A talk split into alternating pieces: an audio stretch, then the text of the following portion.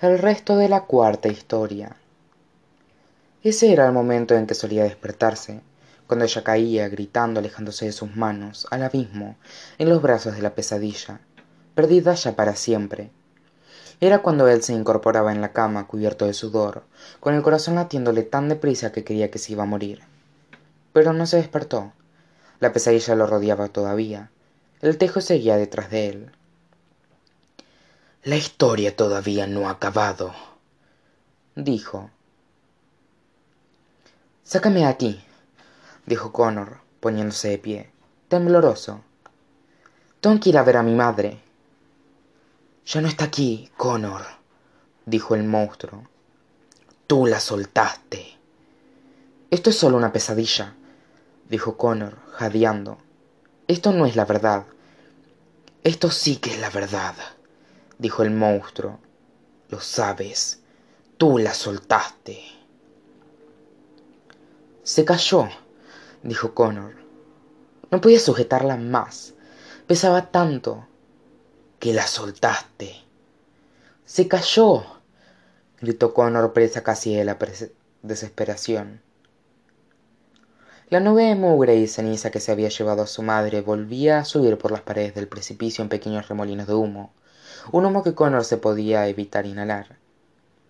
Se le metía por la boca y por la nariz como el aire lo llenaba por dentro lo asfixiaba. Tenía que hacer un esfuerzo hasta para respirar. Tú la soltaste dijo el monstruo. Yo no la solté gritó connor con la voz quebrada. Se cayó o dices la verdad o no saldrás nunca de esta pesadilla dijo el monstruo elevándose sobre él imponente y amenazador con la voz más terrorífica que connor le había oído nunca. Te quedarás aquí atrapado tú solo el resto de tu vida. Por favor deja que me marche suplicó connor intentando retroceder. Gritó aterrorizado al ver que los pequeños remolinos de humo se habían enroscado en las piernas. Lo tiraron al suelo y empezaron a envolverle también los brazos ayúdame.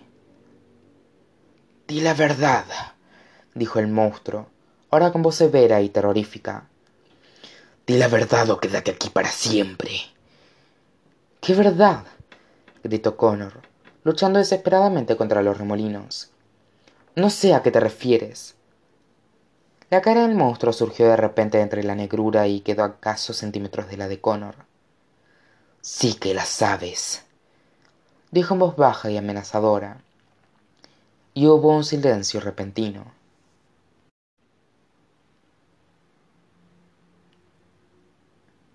Porque sí connor lo sabía siempre lo había sabido.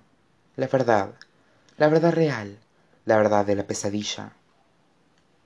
No dijo despacio mientras la negrura empezaba a rodearle el cuello. No no puedo debes hacerlo. No puedo repitió connor. Sí puedes dijo el monstruo y hubo un cambio en su voz una nota de algo de amabilidad. A connor se le llenaron los ojos de lágrimas. Las lágrimas se deslizaban por sus mejillas y él no podía hacer nada para detenerlas. Ni siquiera podía secárselas porque ahora los remolinos de humo de la pesadilla lo cubrían y cegaban. Se habían apoderado de él casi por completo por favor no me obligues suplicó connor. Por favor no me obligues a hacerlo tú la soltaste dijo el monstruo. Connor negó con la cabeza.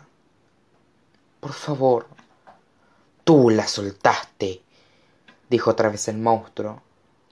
Connor cerró con fuerza los ojos. Sin embargo luego asintió con la cabeza. Podrías haber aguantado más dijo el monstruo.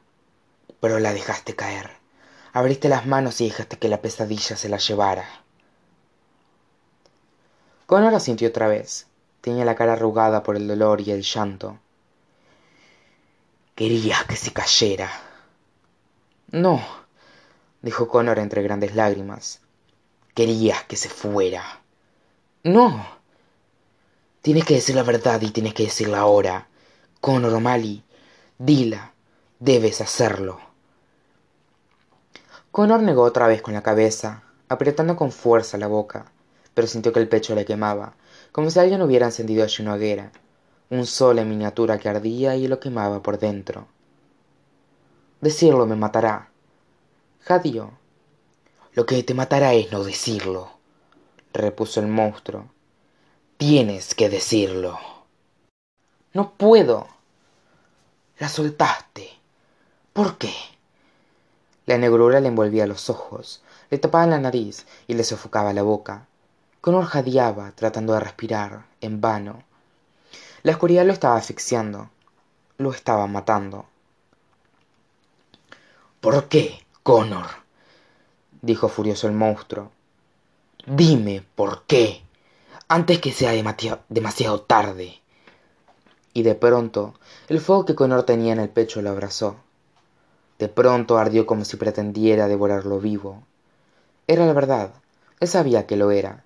Un gemido empezó a surgir de, su garganta.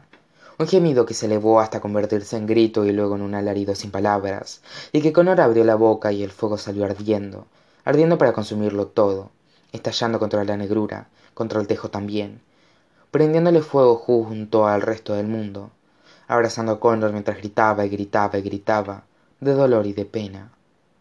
Y dijo las palabras dijo la verdad. Contó el resto de la cuarta historia. Ya no puedo soportarlo más gritó desesperado mientras el fuego ardía furiosamente a su alrededor. No puedo soportar saber que se va a ir. Quiero que se pase ya. Quiero que todo esto se acabe y entonces el fuego devoró el mundo arrasándolo todo llevándoselo también a él. Connor lo recibió con alivio porque era por fin el castigo que se merecía